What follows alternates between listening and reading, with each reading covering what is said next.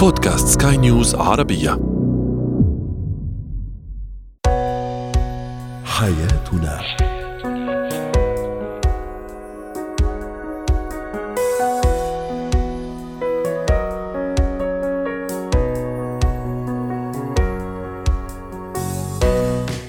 مستمعينا الكرام أهلا بكم معنا إلى حياتنا فضاؤكم اليومي الذي يعنى بشؤون الأسرة وباقي الشؤون الحياتية الأخرى والذي يمكنكم الاستماع إليه.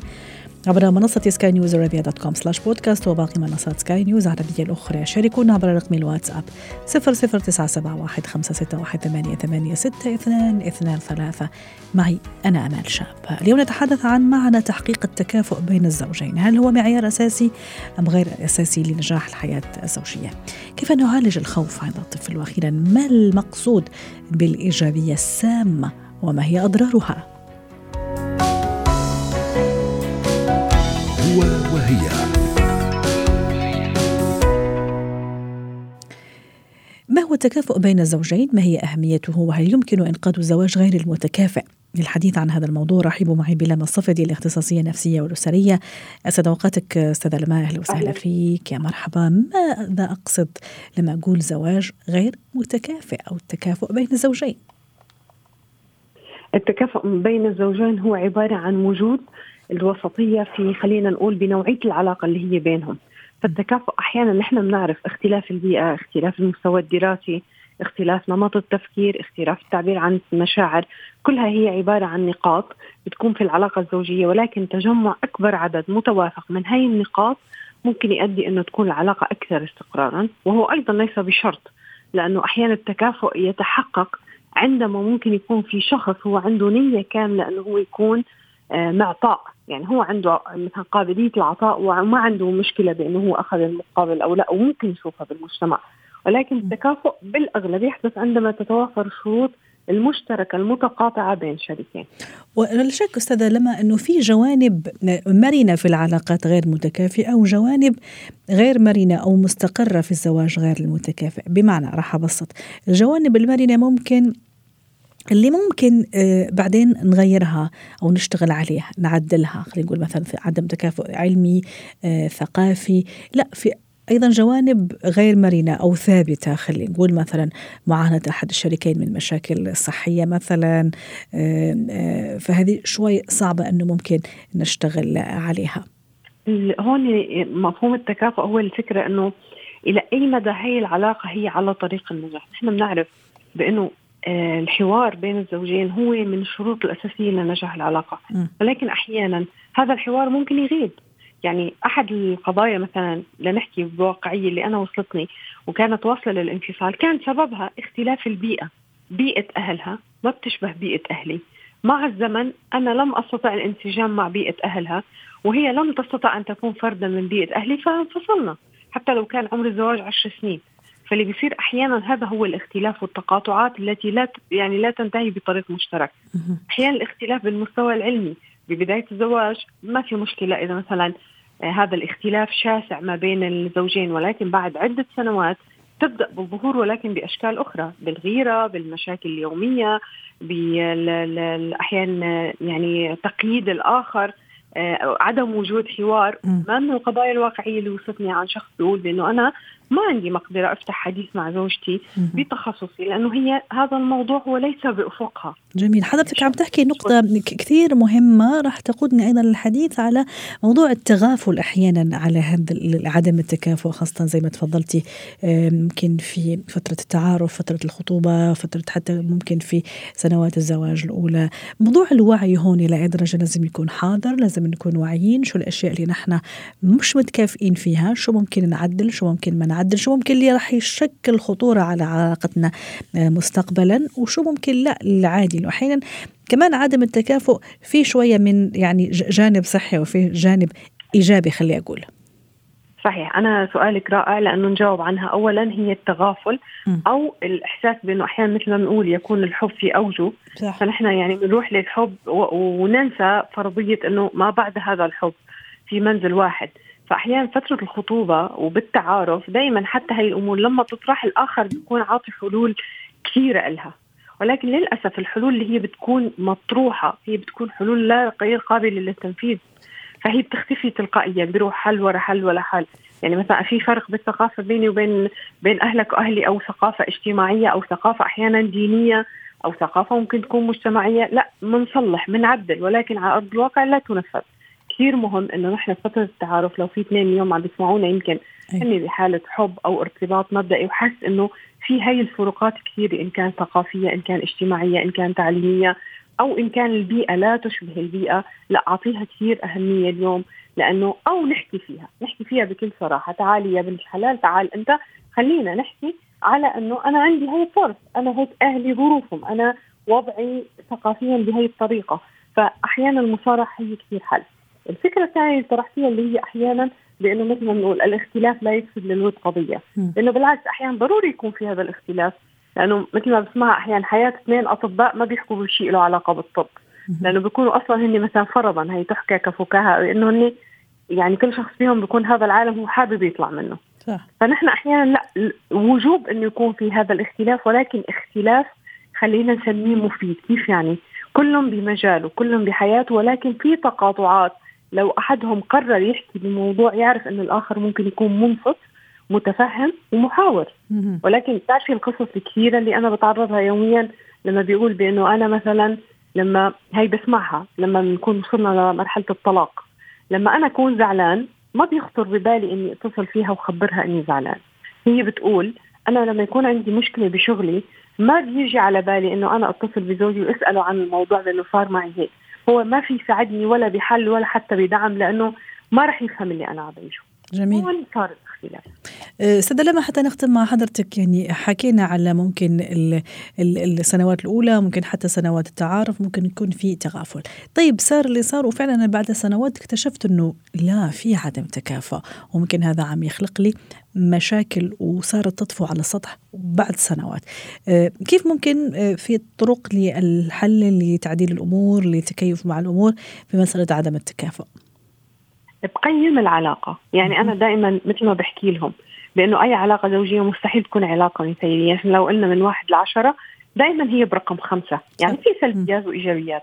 فأنا بقيم علاقتي مع هذا الشخص. هل هذا الاختلاف مسبب لي مشاكل يومية لا تحل؟ بطرح السؤال الثاني. هل هذا الاختلاف ممكن يتم تحسينه أو كان استطعنا مثلا إنجازه على مر السنين بأنه نحد من هذا الاختلاف بأنه نقرب وجهات النظر حدا يتنازل مقابل شخص آخر يتنازل. هل فعلا هو هذا الإنسان كان قابل للتنازل أو أنا تغيرت؟ للأسف يعني هي قصة واقعية بأنه أحيانا لا أحيانا مع عدد السنين إذا كان الاختلاف أحيانا من البداية وعم بيزيد وبيزيد بحاله انكار من الطرفين وعدم حوار. وفعلا أحيانا للأسف يوصل لمرحلة إنه أنا انتمي إلى مكان هي لا تنتمي فيه. واضح. صحيح. لكن شك... تجاوزا المفروض نحن نقيم العلاقة بشكل عام. شكرا لك يا أستاذة لما الصفديه الاختصاصية النفسية الأسرية ضيفتنا العزيزة من دبي أتمنى لك أوقات سعيدة. زينة الحياة. اليوم نتحدث عن الخوف عند الأطفال. لماذا يخاف الأطفال؟ سنتعرف على الخوف عند الطفل على اختلاف عمره أيضا. وما هي نصائح بشكل عام للاباء للأمهات لمواجهة هذه المخاوف؟ أيضا متى يعالج الخوف عند الأطفال؟ متى يكون الأمر أيضا خطير ويستدعي تدخل أهل الاختصاص؟ أكيد انه المخاوف أو الخوف يتعرض له الطفل في سنوات الأولى. تختلف طبيعة هذه المخاوف باختلاف عمر الطفل أكيد وسنتعرف على أهمها مع الدكتورة منى لملوم الخبيرة النفسية والتربوية عفوا يسعد أوقاتك دكتورة منى. ما هي أهم المخاوف إذا حابين ممكن كذا يعني نتعرف عليها حسب العمر حسب المرحلة العمرية للطفل. خلينا مثلا نبتدي بالطفل بعمر السنتين. شو ممكن يكون يخوف هذا الطفل؟ آه، أكتر حاجة ممكن تخوف الطفل في السن ده هو إن والديه يبتعدوا عنه. لأن هو بالنسبة له بيبقوا مصدر الأمان وحاجة اللي هو بيكون مطمئن في وجودهم. يعني قلق الانفصال. آه قلق الانفصال. هتلاقيه لما تيجي الأم تدخل ال toilet مثلا يقعد يعيط جامد قدام الباب و... وفي في أمهات كتير بتقول أنا حتى ال toilet مش بعرف إن أنا أدخله. هو عايزها دايما قدام عينه لأن هو ده اللي بيديله الأمان. فأكتر حاجة هتخوفه في المرحلة دي الموضوع ده. ممكن يخاف كمان من الحاجات اللي حجمها كبير. ممكن يخاف من الأصوات الغريبة من الأصوات العالية تلاقيه بيتخض بسرعة وكده. جميل. آه، إذا مثلا حكينا على مرحلة الطفولة المبكرة أو مرحلة ما قبل المدرسة أيضا ما بين عمر ثلاث سنوات إلى ست سنوات هل كمان تختلف طبيعة المخاوف طبيعة الخوف اللي ممكن يشعر بها الطفل؟ آه طبعا هتختلف بقى. هنا هيبدأ يخاف من حاجات مختلفة. هيبدأ يخاف مثلا من إنه ينام لوحده. هيبدأ يخاف من الضلمة هيبدأ يخاف من آه حتى وإن عودته انه ينام لوحده من من من الصغر دكتورة منى؟ لا هو إذا تعود من سن أصغر مش هيبقى عنده الخوف آه، اللي هو الخوف ده. لكن الخوف آه، من النوم لوحده هنا في المرحلة بتاعت من من نقول من ثلاث لست سنين دي آه، هتظهر إذا الطفل كان مرتبط ومتعلق بالنوم جنب الأم والأب أو في نفس الغرفة. وأنا هاجي في المرحلة دي اللي هفصله عن إن هو ينام في نفس الغرفة بتاعتي هيبدأ في الحالة دي يظهر له الخوف ده. جميل. طيب كمان راح أضيف ممكن الأصوات الغريبة ممكن أيضا في هذه المرحلة العمرية. خلينا نقول مثلا آه، صوت الرعد مثلا آه، ممكن أشكال وكائنات كذا غريبة على التلفزيون ممكن نشوفها في الكرتونز أو في أي يعني شيء ممكن على الآيباد. هذه كمان أتصور من الأشياء التي تخيف طبعا. الطفل طبعا هي هتخوفه. كمان أضيف لكلام حضرتك إنه لما هينام لوحده ممكن بقى تظهر له المخاوف من الظلمه صح. ومن إنه يشوف الخيالات في الأوضة يشوف مثلا أي حاجة هدوم مثلا يتخيلها إن دي شبح بناء على الحاجات اللي حضرتك كنت بتقوليها إنه ممكن. يكون بيتفرج على حاجات في التلفزيون فيبدأ خياله يصور له إن الحاجات دي موجودة معاه في نفس الأوضة وخاصة إذا كمان كانت مقترنة دكتورة منى مدري إذا تشاطرين الرأي إنه كمان أنا أحيانا كأم ممكن من غير ما أعرف خطورة هالشيء ممكن حتى أخوف طفلي إذا ما نمت راح يجيك مدري مين راح يجيك الشبح راح يظهر لك الأسد راح يجي الذئب يأكلك مثلا ف أتصور هذه كمان في الخيال المخيل تبعه بحلول الليل بحلول الظلام أتصور طبعا. يعني راح تعمل وهي من الخيال أي. والتراث الشعبي القديم أي. عندنا وأعتقد مشترك في كل ال ال الجنسيات صحيح. في كل الدول هتلاقيه عندنا أم رجل مسلوخة أبو شوال حاجات فمشان هيك كثير مهم إنه يعني ندير بالنا لما نكون نحكي قصص أطفال هذه كمان راح نفتح قوس أه حتى نقول إنه ننتبه كثير لنوع القصص ونوع الشخصيه الشخصيات أيضا اللي نصدرها لأطفالنا واللي نحكي آه، لأطفالنا عنها. المخاوف ممكن اللي تصيب طفلي في سن المدرسة اللي هي عادة بين سبع سنوات إلى آه، خلينا نقول 14 13 سنة. آه، هو هيخاف هنا في المرحلة دي من المرض هيخاف من الموت. هيخاف من إنه يحصل حدث حادث معين خاصة لو يعني أشياء واقعية حابة تقولي حاجات هتبقى واقعية أكتر خاصة لو هو اتعرض لحادث زي ده قبل كده أو مم. شاف حد اتعرض لحادث زي ده مم. خاصة لو هو أصلا بقى هنا في المرحلة دي كمان عنده خيال واسع فهيبدأ يتخيل الحاجات اللي شافها أو ممكن الدكتور كمان ما بين يعني ممكن ملاحظات الطفل كثير يخاف الدكتور في هالمرحلة آه آه بيبقى عنده أكيد خوف من طبيب. هو نعم. من زيارة الطبيب ولاحظناها كثير يعني في آه خاصة كمان دكاترة السنان أكيد يعني حيكون في خوف من حقنة البنج ومن الكلام ده كله. طبعا. صحيح. طيب دكتورة منى كيف أواجه هذه المخاوف على اختلافها وفي مراحل لهذا السنية العمرية اللي حضرتك ذكرتيها؟ أول حاجة أنا دايما بقولها إن لما بنعرف المشكلة سببها إيه الموضوع بيبدأ يبقى ملموس بالنسبة لي عشان أقدر أحط خطة العلاج. يعني أول حاجة أنا هقعد مع ابني هتناقش معاه هعرف منه سبب المشكلة. أنت بتخاف من إيه؟ طب بتخاف منه ليه؟ آه لما هبدأ أعرف السبب آه هقدر إن أنا آه أوفر بيئه آمنة مثلا آه تقلل الخوف ده.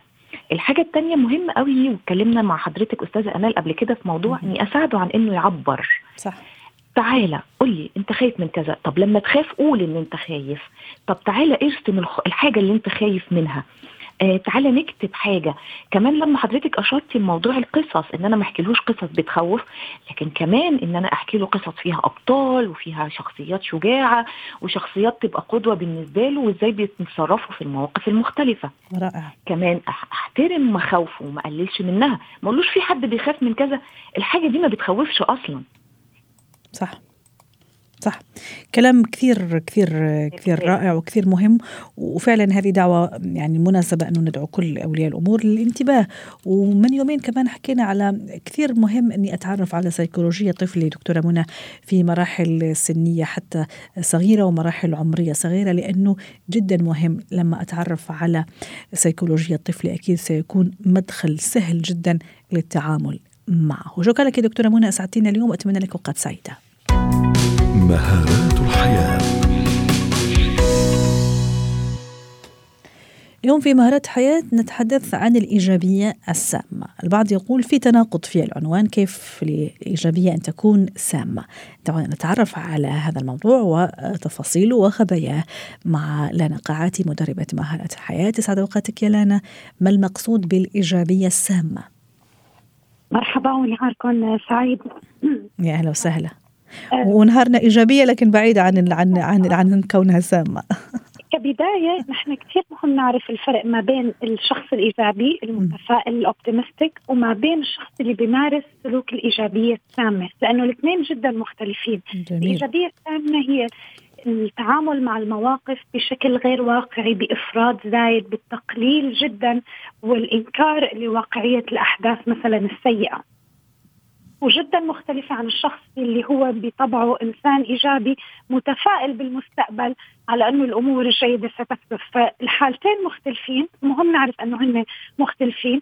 وعادة الشخص الإيجابي ما بيكون عنده إيجابية سامة. وحتى الشخص اللي بيمارس سلوك الإيجابية السامة أحيانا بيكون من غير وعي تعود على الموضوع. ففيها فروقات. نحن اللي بيهمنا لما بتكون عندنا علاقاتنا مع الأشخاص الآخرين الهدف إنه لما أنت بتكون عم تتواصل مع شخص ترتفع معه ترفع معه بالأحاسيس والمشاعر هي العلاقة يكون فيها ارتفاع ما يكون فيها آه تقليل أو إنك أنت تزيد من مشاعر الأسى عند هذا الشخص أو مشاعر الخزي أو مشاعر قلة الحيلة. فالإيجابية السامة بممارستها بتأدي لكل هي المشاعر. يمكن كلياتنا تعرضنا له وبننسى أعطيني موقف الان أو موقفين حضرتك عم تحكي وأنا ممكن استبقت الموضوع عم تقولي تعرضنا. اي شو ممكن أنا أكون تعرضت لإيجابية سامه أو وقعت ضحية هالإيجابية السامه من غير ما أعرف؟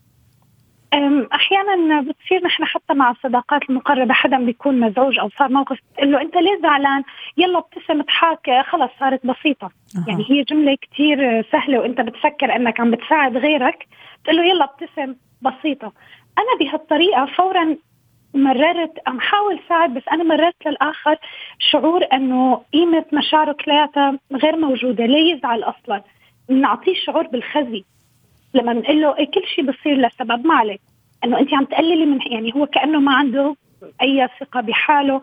عم بتعطيه شعور بقلة الحيلة. ما عنده حظ بالدنيا. الإنسان لما بيكون زعلان بدنا نتعاطف معه قدر الممكن.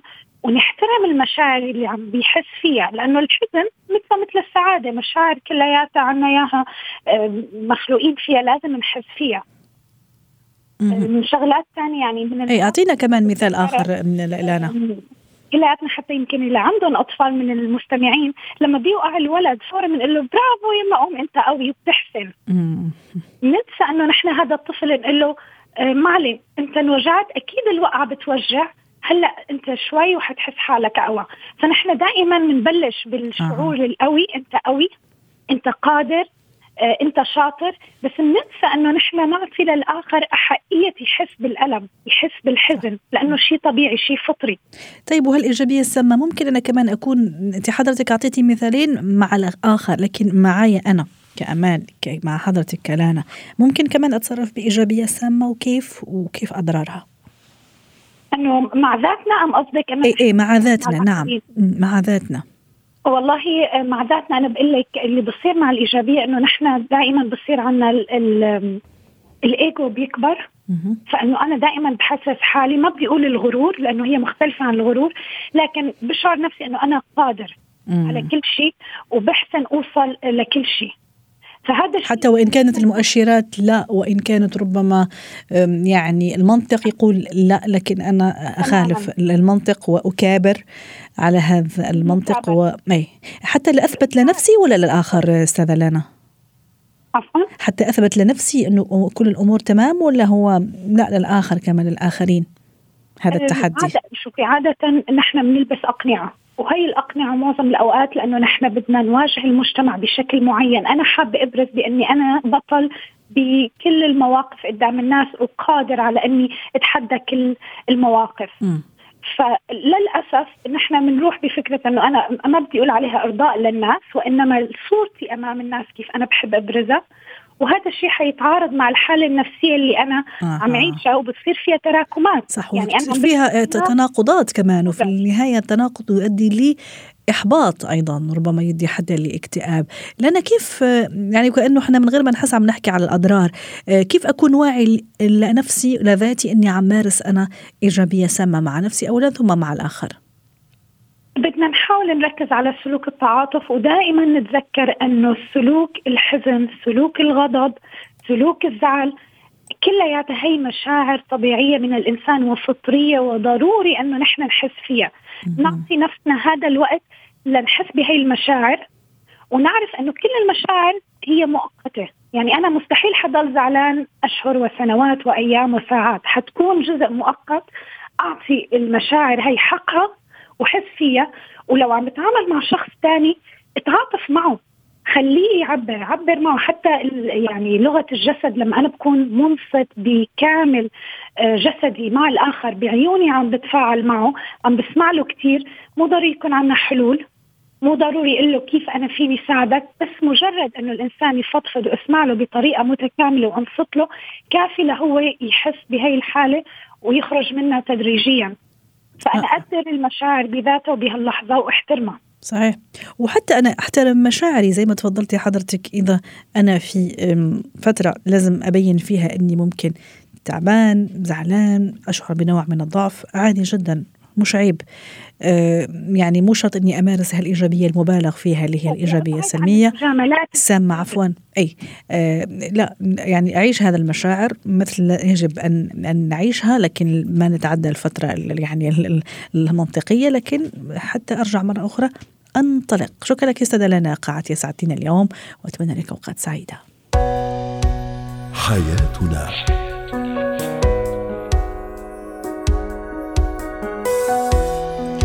ختم حلقة اليوم من حياتنا. شكرا لكم وإلى اللقاء.